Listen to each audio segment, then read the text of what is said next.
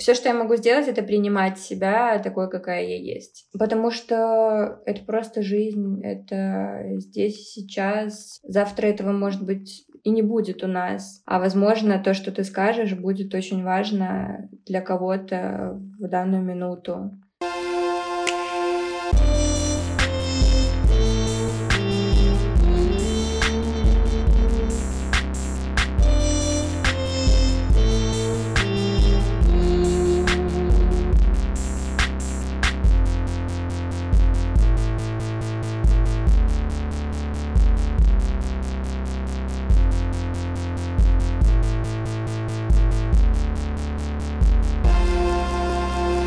Всем привет! Сейчас в ваших ушках впервые или не впервые, возможно, вы ждали так же, как и я. Подкаст «Плана больше нет». Я могла бы рассказать о том, что конкретно на этот подкаст я строила совсем другие планы. Но само название «Как корабль назовешь, так его и поплывешь. Не буду долго сейчас говорить о том, почему я не записывала подкасты или о том, почему уже смонтированные эпизоды не выходили все это время, потому что мне кажется, что объяснять это нет смысла. Я, правда, сначала долго откладывала, а потом... А потом вы и так знаете.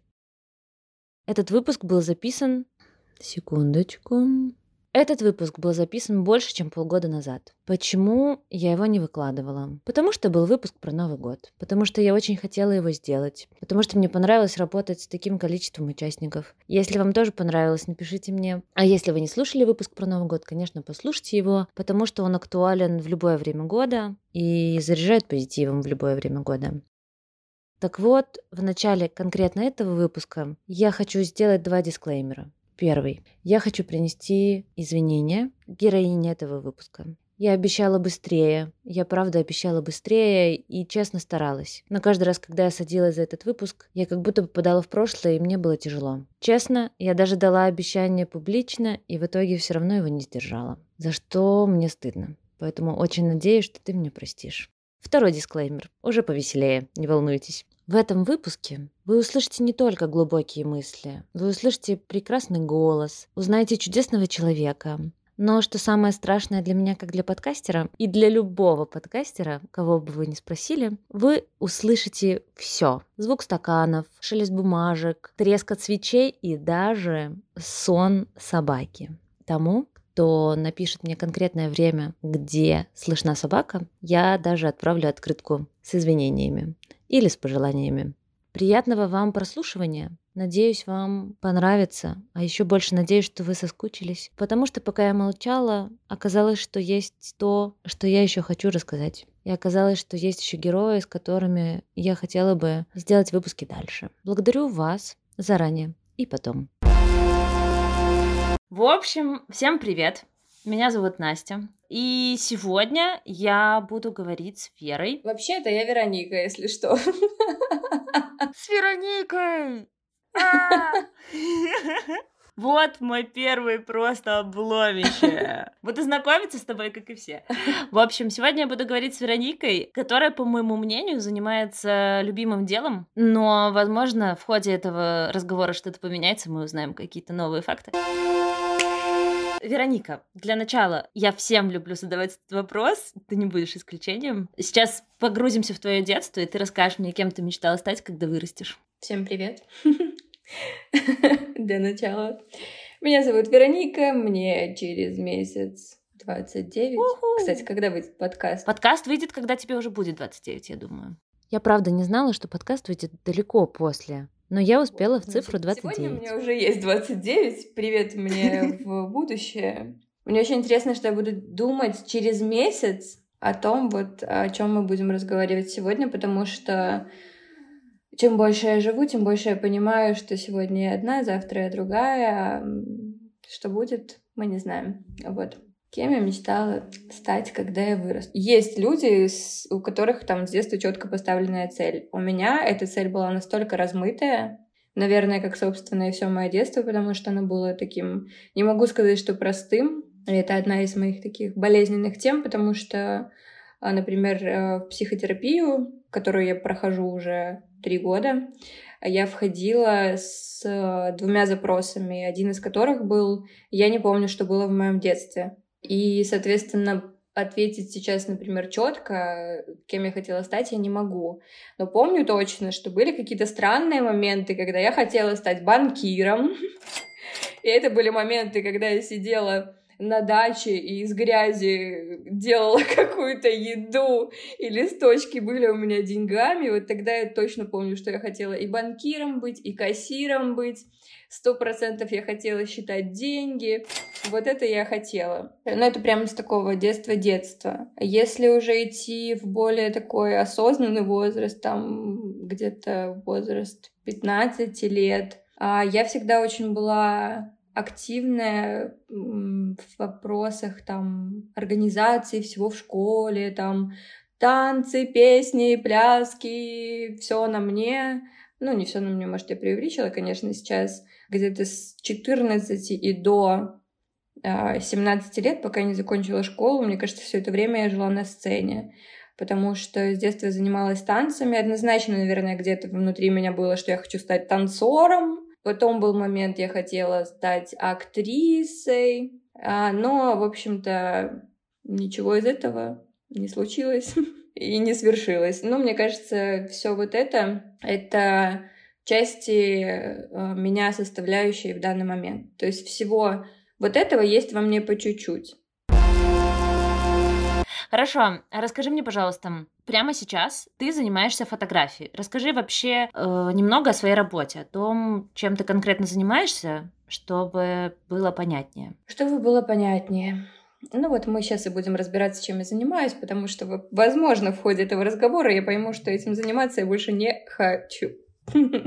Слушай, ну давай, давай будем честными. А, ты попала или я попала к тебе в тот момент, когда я нахожусь как раз-то в переломном моменте своей жизни относительно своей работы, потому что я даже гуглила, существует ли кризис пяти лет а, занятия одной и той же работой. Мне казалось, что я где-то это слышала. И, ну, если э, судить по, по тому, как протекает моя жизнь, первые пять лет я работала, на пяти лет, на пяти годах у меня как раз-то случился кризис. И в тот момент я кардинально все поменяла.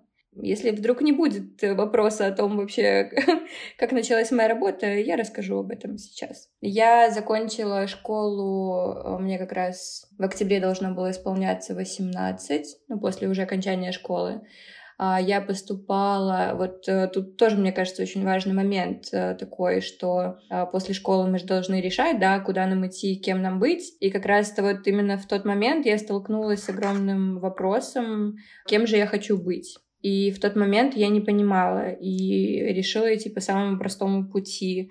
Вообще, Получается так, что в нашей семье ни у кого нет высшего образования. И почему-то мои родители очень сильно хотели, чтобы я была тем самым первенцем, как там слово это, который будет с высшим образованием. Ну, тогда это, возможно, там 11 или сколько лет назад это было модно и нужно, и, возможно, конечно, невозможно, а безусловно, в некоторых профессиях во многих профессиях это важно и сейчас, но в моей жизни это не оказалось такой важной вещью. А, и, естественно, когда я поступала, это было ну, от балды и вообще непонимание полнейшее того, что тебя ждет в будущем, потому что для себя я выбрала профессию, внимание, преподаватель русского языка и литературы. Я не представляю э, вот в настоящем времени то, кем я являюсь, если бы я закончила университет, ну да, можно там развить эту тему, подумать, что я бы сейчас была преподавателем, сомневаюсь. Но этого, собственно, и не случилось. Вышло так, что я не поступила на дневное, даже на платное, потому что судьба распорядилась так, что я была одиннадцатая в списке платников, а было только 10 мест. Ну, то есть сама жизнь решила за меня вот этот вопрос. Я помню до сих пор тот прекрасный летний день, когда а, я увидела эти результаты, звоню своей маме с таким стыдом, говорю, что меня не берут, все. Но мне кажется, ровно в тот день и в тот момент произошло мое взросление такое первое, прям осознанное, я четко его помню, помню тот, момент, когда я взяла на себя ответственность первую в жизни и сказала, что я знаю, в Минске есть университет, Максима Танка, педагогический, я сто процентов туда поступлю на заочное, и говорю, я пойду работать, все, я пойду работать. Мне больше ничего не надо. Это ровно вот случилось в один день. Я взяла эту книжку, я помню, была она с э, университетами, позвонила туда, подала туда документы, меня, конечно же, взяли. Я начала там учиться на заочном. Как раз мне исполнялось 18, я вернулась домой, и помню то прекрасное время, когда я начинала искать работу. Ну, куда может пойти ребенок, там, человек 17-летний, пойти работать? Я начала ходить по всяким разным кафе, подавать свои резюме, что я хочу работать у вас официанткой. Я обошла все вакансии официантов, меня не взяли никуда. И помню тот прекрасный день, когда я такая лежу животом кверху, такая у себя в спальне, на Тутбай я листаю вакансии, такая, о, вакансия, фотограф, фотограф, фотосалон. Типа навыки, которые нужны, э, чтобы там работать. Это а, уметь там минимально снимать, минимально пользоваться фотошопом, там таблицы Excel, еще что-то там, еще что-то там. Я понимаю, что я это все знаю. Получилось так, что там до 18 лет я не рассматривала это как профессию, потому что тогда об этом я ничего не слышала, в принципе. У нас э, была а, в Гомеле такая сетка, это называлось там Гомель-чат, ну и там всякие чатики были и прочее, и там же надо было фоточки свои ставить, потом появился контакт, и все это закрутилось, завертелось. Я уже тогда начинала просекать, что очень многое зависит от фотографий, какая у тебя аватарка, как ты там выглядишь, все дела. И мои родители на тот момент купили какую-то дорогую камеру, но они мне никогда ее не давали. Они всегда считали, что я все ломаю. Вот. И я втихаря после школы приходила, брала эту камеру, такая ставила на таймер, фоткалась. У меня были просто нереально крутые фотки. Приходила, делала себе макияжи, всякие красила губы. Потом лет в 16 я начала или в 17 тырить эту камеру из дома в обеденное время. Шла, снимала подруг. Но даже в тот момент, знаешь, у меня не, зараж... не зарождалась мысль о том, что я могу стать фотографом. И получилось так, что я вижу, значит, эту вакансию э, с фотографом, я звоню туда, они говорят, хорошо, приходите на собеседование завтра. Я такая, окей. Помню, как я подрываюсь из спальни, бегу к маме в комнату и говорю, ты представляешь, я завтра иду на собеседование, там фотосалон, фотографом. Она смотрит на меня и говорит, Вероника, успокойся, туда берут только по блату. Кто тебя туда возьмет? На следующий день я пришла туда и осталась там на пять лет. И, собственно, так э, все и случилось, закрутилось с фотографией. С первого дня меня оставили, я понимала, насколько это мое. Да, там, конечно, не то, чтобы я была только фотографом. Вакансия была немножко сложнее, как раз вернемся к теме банкиров, потому что я там была кассиром, внимание, операционистом, потому что я считала деньги в конце дня. Кстати, они мне сегодня снились не деньги, а работа моя бывшая. И, э, собственно, там все как бы это избылось, знаешь, Все сложилось. Да.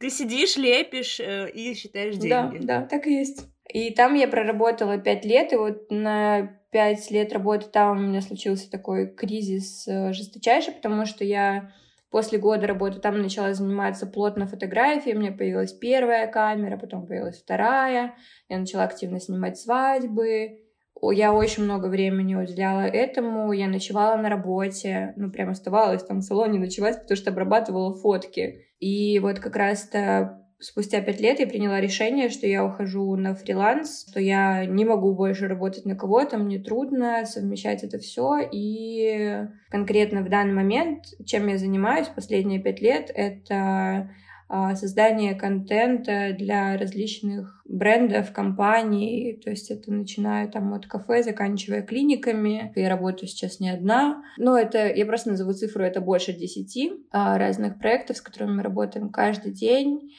И весь контент для них я создаю сама. Иногда случается, когда бывает, я соглашаюсь а, на сторонние какие-то съемки. В данный момент времени на них а, все меньше, и вот как раз-то это меня начало напрягать. Потому что в моей работе стало мало творчества и стало очень много чего-то, знаешь, такого четкого, четкого выполнения каких-то действий, от чего я всегда бежала. И эта работа сейчас превратилась в такую работу пятидневку, но перетекающую в шести, семи и бесконечность. Вот чем я сейчас занимаюсь.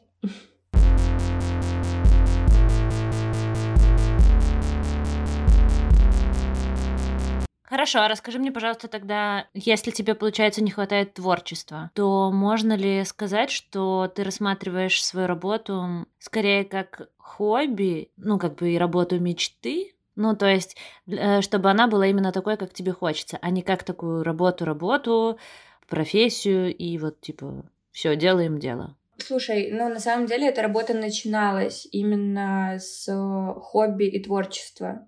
Но без этого бы этой работы не было бы. И вряд ли я бы в ней зависла так надолго. Но а, в момент, когда это начиналось, знаешь, и Инстаграм был другой, и цели немножко были другие, тогда еще люди просто прощупывали, что это такое, и меня взяли как раз-то как человека творчески относящегося к этому. А, но прошло время, и сейчас это больше про коммерцию, безусловно. И люди, которые приходят, да, они приходят ко мне за моим видением, но, к сожалению, я все больше и больше начинаю сталкиваться с тем, что я становлюсь для них не тем человеком, который был когда-то душой да, проекта, а тем, кто им поможет заработать больше денег. И когда они а, не считаются с тем, что это творчество, а с тем, что это только сугубо коммерция, на чем можно только зарабатывать, мое творчество убивается сразу же. Просто. Ну, то есть у меня, во-первых, а, пропадает желание творить для таких людей, когда я понимаю, что они используют меня для только одной цели, а не просто вот, знаешь, когда раньше приходили проекты, они приходили э, за тем, чтобы я показала их душу. И это было мне интересно. Мне было интересно очень копаться в разных проектах, познавать их. Это всегда были разные направления. Я открывала для себя что-то новое. Ты знаешь, мне не нужно было открывать какие-то книги, гуглы и прочее для того, чтобы узнать что-то новое. Мне достаточно было взять новый проект и погрузиться туда с головой. А сейчас получается так, что они не приходят за душой, они говорят, нам нужно продать. Я понимаю и их, а, но одновременно я понимаю, что это очень сильно меня душит, потому что я вижу там, куда можно копать в их бизнесе, на что можно давать упор, но меня не слышат, начинают гнуть свою линию. Когда-то мне сказали прекрасную фразу, которая запомнилась мне надолго. Я не помню, кто мне ее сказал, но это был первый проект. А, мне кажется, это было в Одессе как раз. Это был период, когда я научилась говорить «нет» и говорить «стоп» а, людям, с которыми я больше не хочу работать, э, потому что я же понимаю, что у меня деньги — это не, не первое и не основное в моей работе. Мне сказали фразу, да простят меня все за такую прямоту, но по-другому ее не сказать. Когда люди начинают делать свое говно моими руками, это превращается просто вот э, в днище полнейшее. И проекты очень быстро прекращают свое развитие, к сожалению. Вот, поэтому сказать о том, что это в данный момент творчество и хобби, я не могу убрать из этого слово творчество, потому что как бы четко я не выполняла свои задачи, но это же ос... творчество — это основа этой работы. Но не назвать ее работой я тоже не могу, потому что я не знаю, только, наверное, мой психотерапевт, коуч, люди, которые э, близко знают меня и дружат со мной, только они, наверное, знают, э, какую работу я выполняю каждый день и сколько часов э, я этому уделяю. К сожалению, мне кажется, не каждый мой клиент это понимает, не каждый это ценит, и э, люди в Инстаграм, которые наблюдают за мной, думают про красивую картинку и красивую жизнь, но даже э, не понимают, что вот это, наверное, только 10%, да, из того, что они видят, а все остальные 90% я посвящаю своей работе. То есть э, они же не знают, что я... Ну, только сейчас я, конечно, начинаю освещать, что там я ложусь спать в 3 часа ночи, в 2 часа ночи, в час ночи я заканчиваю работу, поднимаюсь в 7-8 утра, собираюсь, еду на съемки, провожу день на съемках, вечером в обработке, потом в составлении сеток и прочего. Конечно, это работа. Это очень сложная работа. Хорошо. Тогда, получается, ты подтвердишь, что если хобби сделать своей работой, то ты потеряешь хобби. Конечно. Но ты знаешь, я тебе скажу так, э, на самом деле, вот хобби, да, давай поговорим на тему хобби. Вот мне очень интересно. А, для меня хобби — это что-то, что не занимает очень большого количества времени у тебя. То есть для меня, например, хобби — это а, раз в месяц сходить там, не знаю, на мастер-класс по рисованию, сходить э, полепить на керамике, вот это я называю хобби. Э, но когда хобби занимает твою, не знаю... Да-да-да, просто я в этом плане имею в виду, что я вот учи, училась на дизайнера, и мне всегда говорили, что, ну, в художке начинался весь этот движ, когда нам все это говорили, что вот, если вы сделаете это своей работой, то вы ни дня в жизни не будете работать, вы всегда будете счастливы в том, что вот вы всегда э, в своем любимом деле. А потом ты сталкиваешься с тем, что если круглосуточно быть в своем любимом деле, то ты чувствуешь, что тебя, ну, использовало твое любимое ну, дело. Ну, конечно. Вот. 100%. Поэтому люди, которые транслируют постоянно, типа, вот, вот, делай хобби своей работой. У меня к ним, короче, есть вопросы. Этот выпуск, как и весь диалог, происходил с нами в ноябре. Конечно, тогда мы не могли подумать, какими триггерными словами будут названия городов и стран. Ты уже затронула тему Одессы и прекрасную-прекрасную фразу, которую я теперь иногда буду, похоже, думать. Боже мой, она действительно шикарна. Скажи мне, пожалуйста, почему ты переезжала в Одессу. Но еще больше меня интересует, почему ты вернулась и как ты себя чувствуешь после переезда. Ты возвращалась за чем-то, за какими-то эмоциями, либо за собой. Сейчас все-таки часто мы видим людей больше, которые уезжают, но не те, кто возвращаются. У тебя есть опыт именно возвращения, поэтому мне интересна эта история. Я заранее прошу прощения у всех людей, которые будут слушать этот под подкаст, но, по-моему, коротким он не получится. А, хорошо, давай будем я буду честной, ну, я, в принципе, честно отвечаю тебе на все, но, наверное, я никогда ранее на всеобщее обозрение не рассказывала об этой теме, а про Одессу, ну, всему свое время, как говорится, и время, наверное, пришло. А я переезжала по какой причине? Смотри, а я понимала, что а, ну, во-первых, я находилась в моменте такого кризиса, какого-то перелома. У меня были очень тяжелые отношения. А, я поняла, я всегда хотела переехать, мне хотелось чего-то нового, каких-то новых эмоций, мест. Получается так, что момент, когда я переезжала, я помню, что меня душило несколько тем. Первая тема — это я очень устала от своего города, очень сильно устала. А, мне не нравилось ничего, мне я не видела в нем ничего красивого.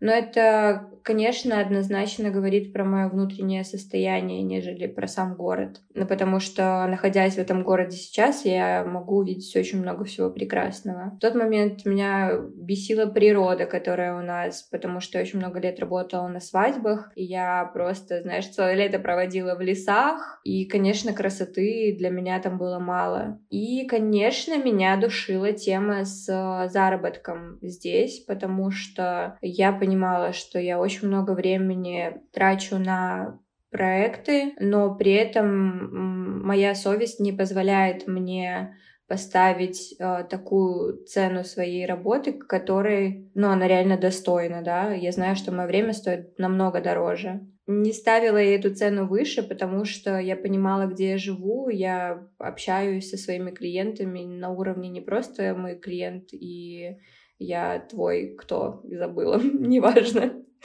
Ну, в общем, а я всегда вхожу в более тесный контакт, потому что мне важно понять проект изнутри и всю его работу, и понять, где его сильные стороны, где слабые. В момент общения с клиентами я понимала, что если я вдруг скажу, что я хочу получать в два раза больше, мне скажут «Аривидерчи, малышка». Я понимала, э, что живя в Украине, я могу заработать больше. Помимо того, что я могу заработать больше, увидеть я могу больше. Почувствовать я могу там больше. Плюс это был город такой, знаешь, моей мечты. Я очень много раз там была ранее, и Одесса один из немногих городов, в которых я была с детства, который как будто меня манил сам, знаешь. Я помню первый раз, когда я там была, вот я приехала туда как будто домой. Вот это вот ощущение дома. И когда я переезжала, я даже, знаешь, я знала там два, двух-трех людей, и это не вызывало у меня какого-то страха, потому что я чувствовала, что я еду домой.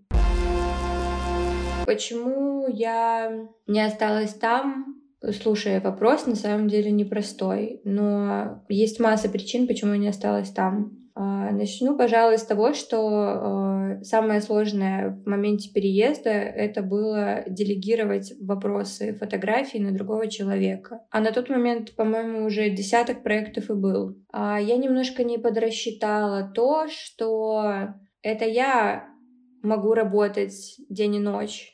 Это я могу посвящать очень много часов своим проектам, находиться на съемках, получать от этого, ну, я все равно получаю от этого удовольствие. Тогда получала хорошо.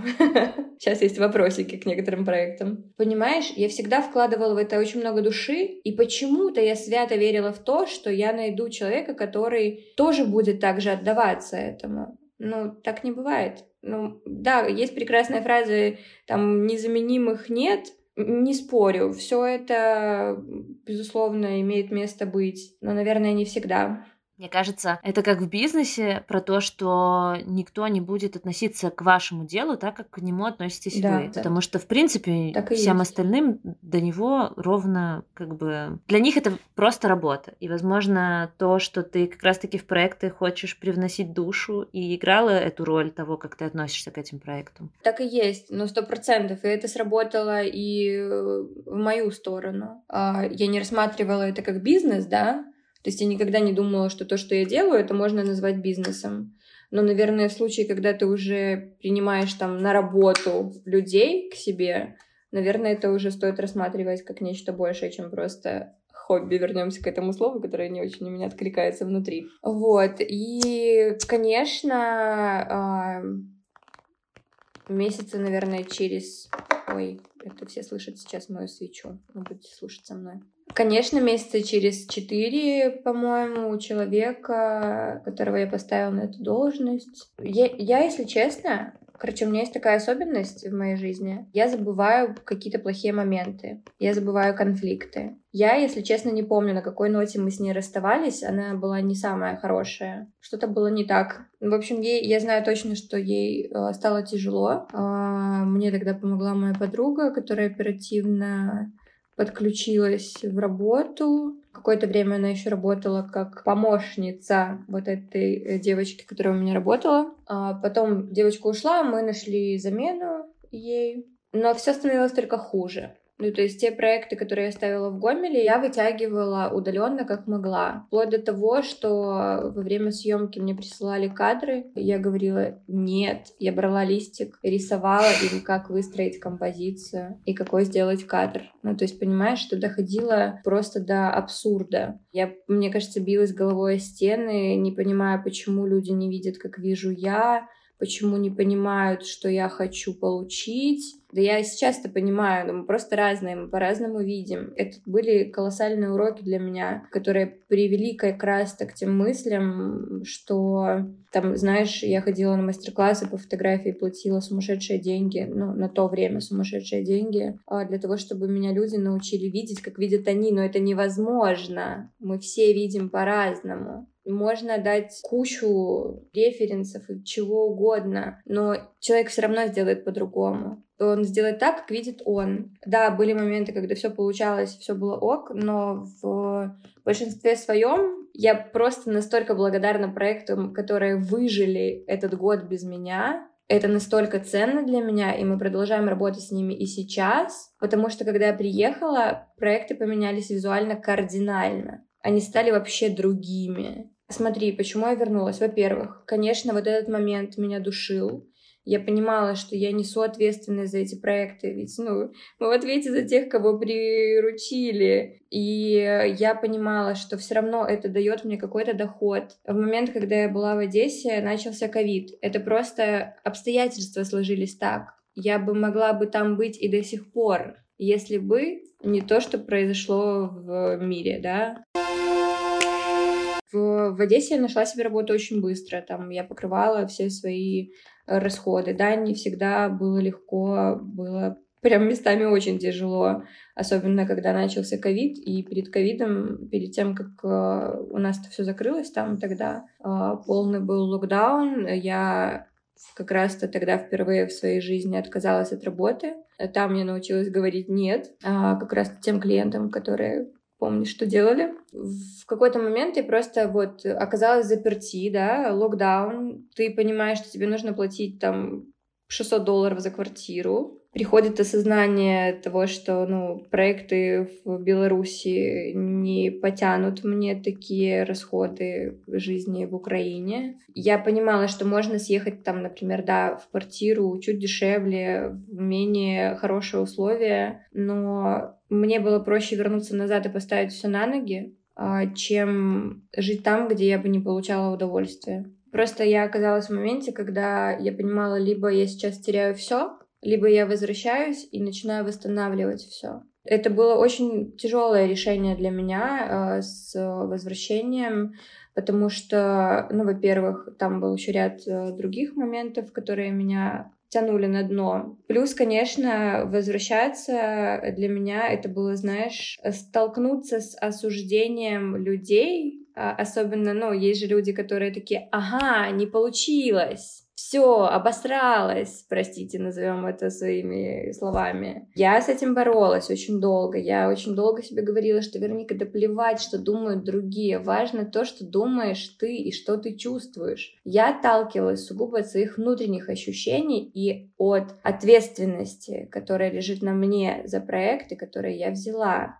И я хочу вам сказать, те прекрасные люди, которые думают, что я обосралась, нет, это была э, такая колоссальная точка роста, и в Одессе я провела 9 месяцев. Это было мое рождение, потому что когда я вернулась, я, я вернулась абсолютно другим человеком. Во-первых, я начала видеть мир по-другому, потому что, да, действительно, блин, я вижу красоту в каждом листике на улице, я найду ее везде, это правда. И эти 9 месяцев нужны были мне для того, чтобы я внутри себя прожила вот это все вот этот опыт. По возвращению сюда мне удалось наладить все, и были моменты несколько раз, э, когда я думала о том, что нужно было оставаться. Но э, таких моментов было гораздо меньше, чем моментов, когда я была счастлива от того, что я вернулась.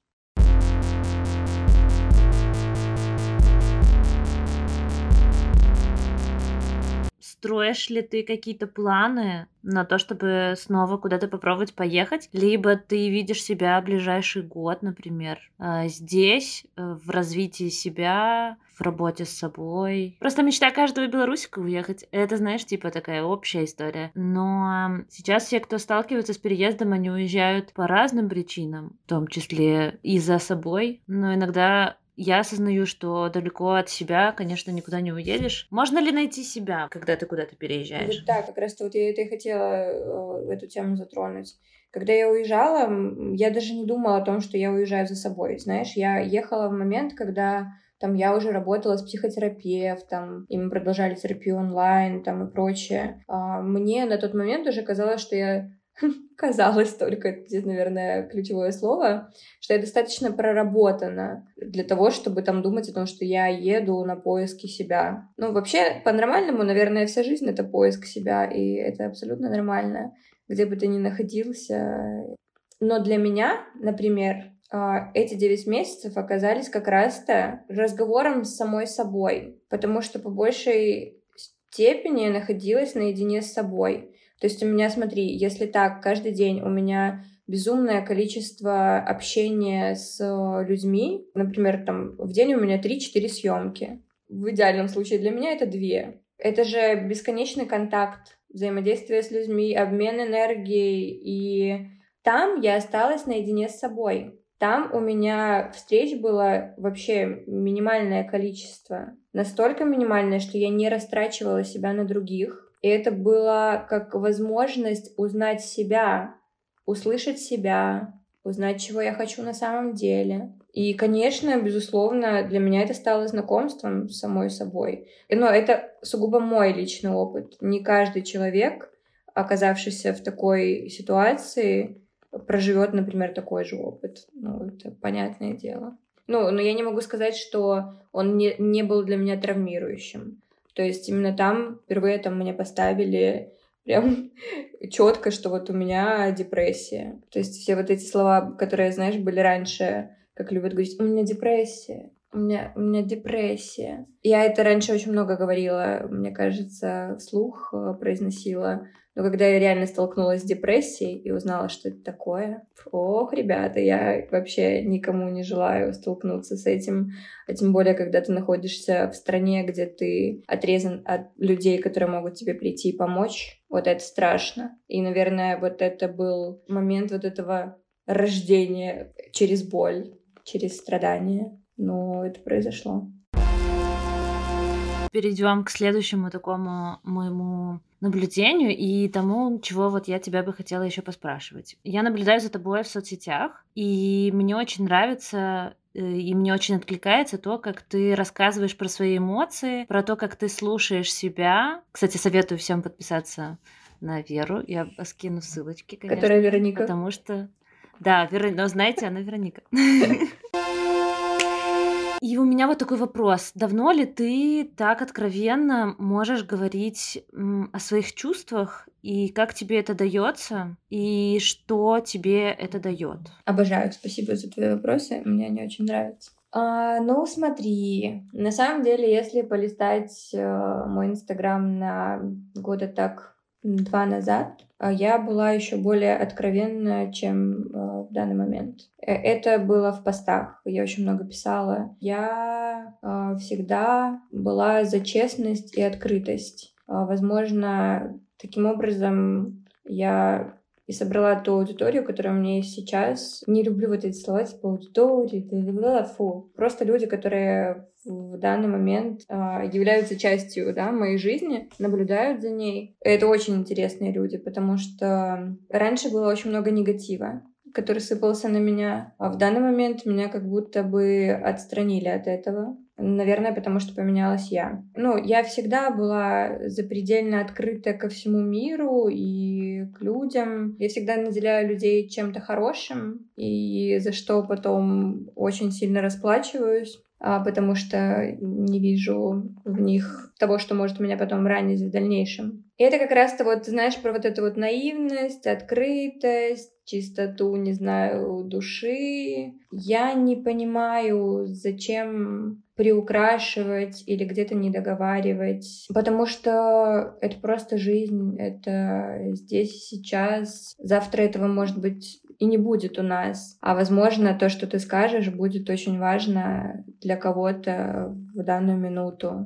Для кого-то это могут быть неважные моменты, а там, не знаю, открыть э, страницу книги сегодняшнего дня. Кто-то пройдет мимо, а для кого-то, кто мне потом напишет, что вау, это было вот мне нужно сегодня. Или мысль, которая у меня там проскочила какая-то про мое внутреннее состояние. Это очень сильно откликается многим людям, которые пишут. И если это помогает хотя бы одному человеку, я уже сделала что-то хорошее. Быть честной, ну, я всегда была такой, но в какой-то момент я просто перестала писать. Вот как раз это был последний год. Это год, эм, когда я вернулась э, в Беларусь. А тогда я прекратила писать, потому что я столкнулась рядом проблем, и меня просто вот переклинило. Я закрылась только последние месяца четыре. А, у меня кардинально все сменилось. Вот как раз-то меня только сейчас начала догонять а, моя терапия с психотерапевтом. То есть она начала до меня доходить. И очень ярко доходить, потому что я начала чувствовать по-другому, проживать эмоции по-другому, проживать каждый день по-другому. Если мне плохо, то мне жесть как плохо. Но я умею из этого выбраться быстро. Если мне хорошо, то мне просто капец как хорошо. И это очень круто. И мне очень резко захотелось этим делиться с другими, потому что, блин, это так прикольно, так интересно и ново для меня проживать эти эмоции. Я понимаю, что, возможно, не все меня понимают э, в Инстаграм, но это классно. Это, слушай, это прикольно быть честными с людьми. Да, это классно, но смотри, ты ведь обратную связь тоже получаешь. И иногда это может быть действительно разная энергетика. Ты от нее как-то питаешься или наоборот она тебя пугает? Какое у тебя к ней отношение? Вот как раз с обратной связью у меня есть большая проблема, потому что у меня может быть очень много отдачи от людей, но я ее не принимаю полноценно. Это одна из моих э, проблем, над которыми я работаю. Аля там, знаешь, типа тебе делают комплименты, ты такой «спасибо». И ты так закрылся стеночкой, и не, не принимаешь его до конца. А здесь вот ровно то же самое, что отдачи может быть много, но я ее не всегда осознаю, не до конца ее принимаю. Но когда я вижу эту отдачу, мне, да, безусловно, мне это важно. Мне это важно знать. И не чувствую, что я от этого подпитываюсь. А зачастую я даю больше, чем я получаю, потому что, а, скажу честно, что быть запредельно там открытой — это тоже работа. И когда у меня случаются дни, когда я ничего не публикую там в истории, и когда это случается не один день, например, а,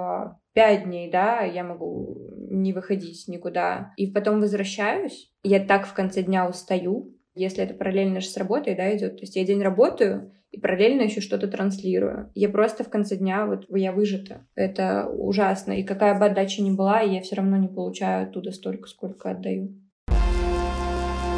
Э, это очень здорово, что получается для тебя это честность и все эмоции, их круто проживать и далее, то, что ты уже отвечала.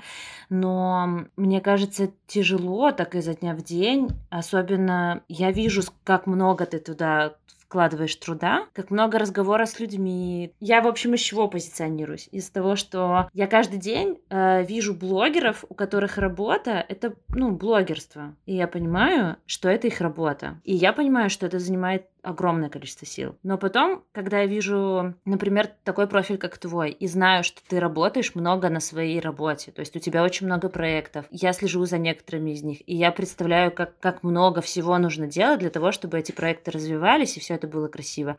Но потом я вижу твой Инстаграм, и вижу, как много всего ты еще рассказываешь людям, и поэтому у меня всегда возникает вопрос, как все успевать, как ты вообще успеваешь жить эту жизнь. Вот к чему я привела свой долгий-долгий вопрос. Скажем, не чувствуешь ли ты, что тебе не хватает какого-то воздуха из-за того, что так много всего связано с э, контентом?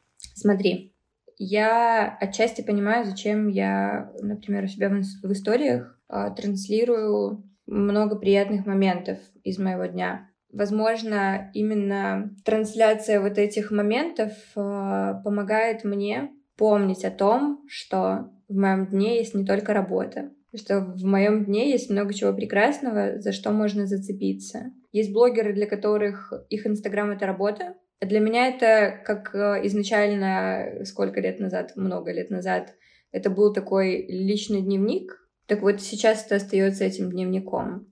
Сейчас это больше дневник про моменты. Я не зарабатываю ничего на своем профиле. Я могу получать, назовем это, какие-то приятные бонусы, да, за то, что я делаю. Вот я, кстати, задумалась. А если бы мне еще за это платили? А было ли бы мне это настолько интересно? То есть во что бы это переросло? Может, это бы переросло в то, что сейчас происходит с моей работой. Я бы не получала от этого такого удовольствия. Поэтому, безусловно, знаешь, выкладывая такие какие-то моменты, на самом деле, э, если для э, некоторых людей кажется, что это сложно, блин, это занимает у меня, ну да, безусловно, там, если это какие-то говорящие истории, это занимает отрезок времени. Но это время я отдыхаю, я это время посвящаю себе. Это в первую очередь делается для меня. Если мы говорим про какие-то фотографии, там, типа, не знаю, там, я фотографирую завтрак свой, у меня это не занимает часа или двух часов, это занимает у меня 15 минут времени. Но это все равно, это время, это, знаешь, как э, моя медитация, потому что в этот момент я не думаю о работе, я не думаю о том, что мне надо кому-то где-то ответить. Я просто показываю всем в этот момент мысленно средний палец и занимаюсь тем, чем я хочу заниматься для себя. Поэтому это как фиксация каких-то моментов для того, чтобы осознать, что этот день был прожит не только ради работы, но и были моменты для себя. Ну вот, это очень здорово такое услышать. Спасибо тебе большое.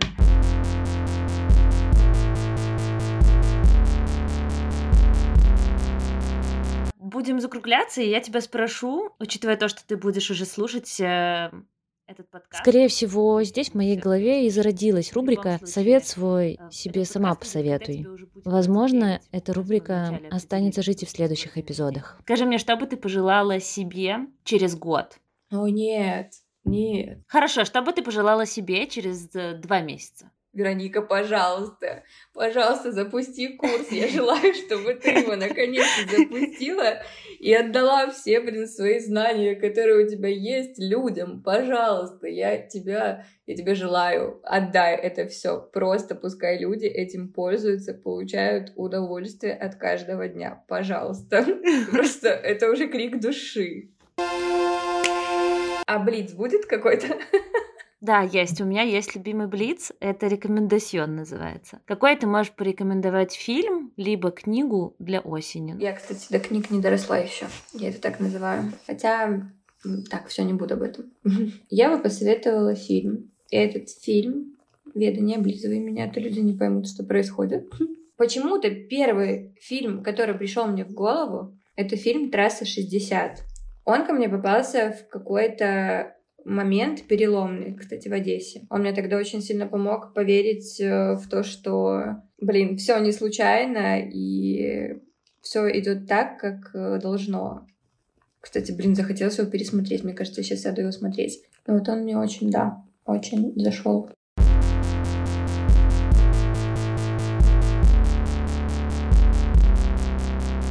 Спасибо тебе огромное за этот разговор. Спасибо тебе большое и за рекомендацион тоже. Желаю тебе Сейчас пока тебе 28. Чудесно чувствовать себя через месяц, когда тебе будет 29. Чувствовать себя собой, с собой. Мне так приятно на самом деле разговаривать с тобой. И так как будто бы просто ну, ну, как бы и просто, и сложно. Вот как раз-таки я люблю читать книги, вот как будто я книгу читаю, и она в ней надо бы еще покопаться и понять. Вот, спасибо тебе большое. Спасибо тебе, что пригласила. Желаю всем найти себя в этом непростом мире. Потому что найти себя — это самое, наверное, ценное, самое классное. Но это такой сложный путь, но очень ценный. А можешь ли ты, э, уже учитывая то, что так уже не для... Можешь ли ты сказать, что ты нашла себя? Ну, вот свое дело. Mm. Либо все-таки все меняется, и, например, и дальше будет все меняться. Сто процентов будет меняться. Мне нравится такой ответ. Возможно, он зайдет потом. Потому что я хочу верить в то, что люди, они не, не один музыкальный инструмент, а целый оркестр. И в какой-то период времени ты вот одно что-то, в какой-то период времени что-то другое.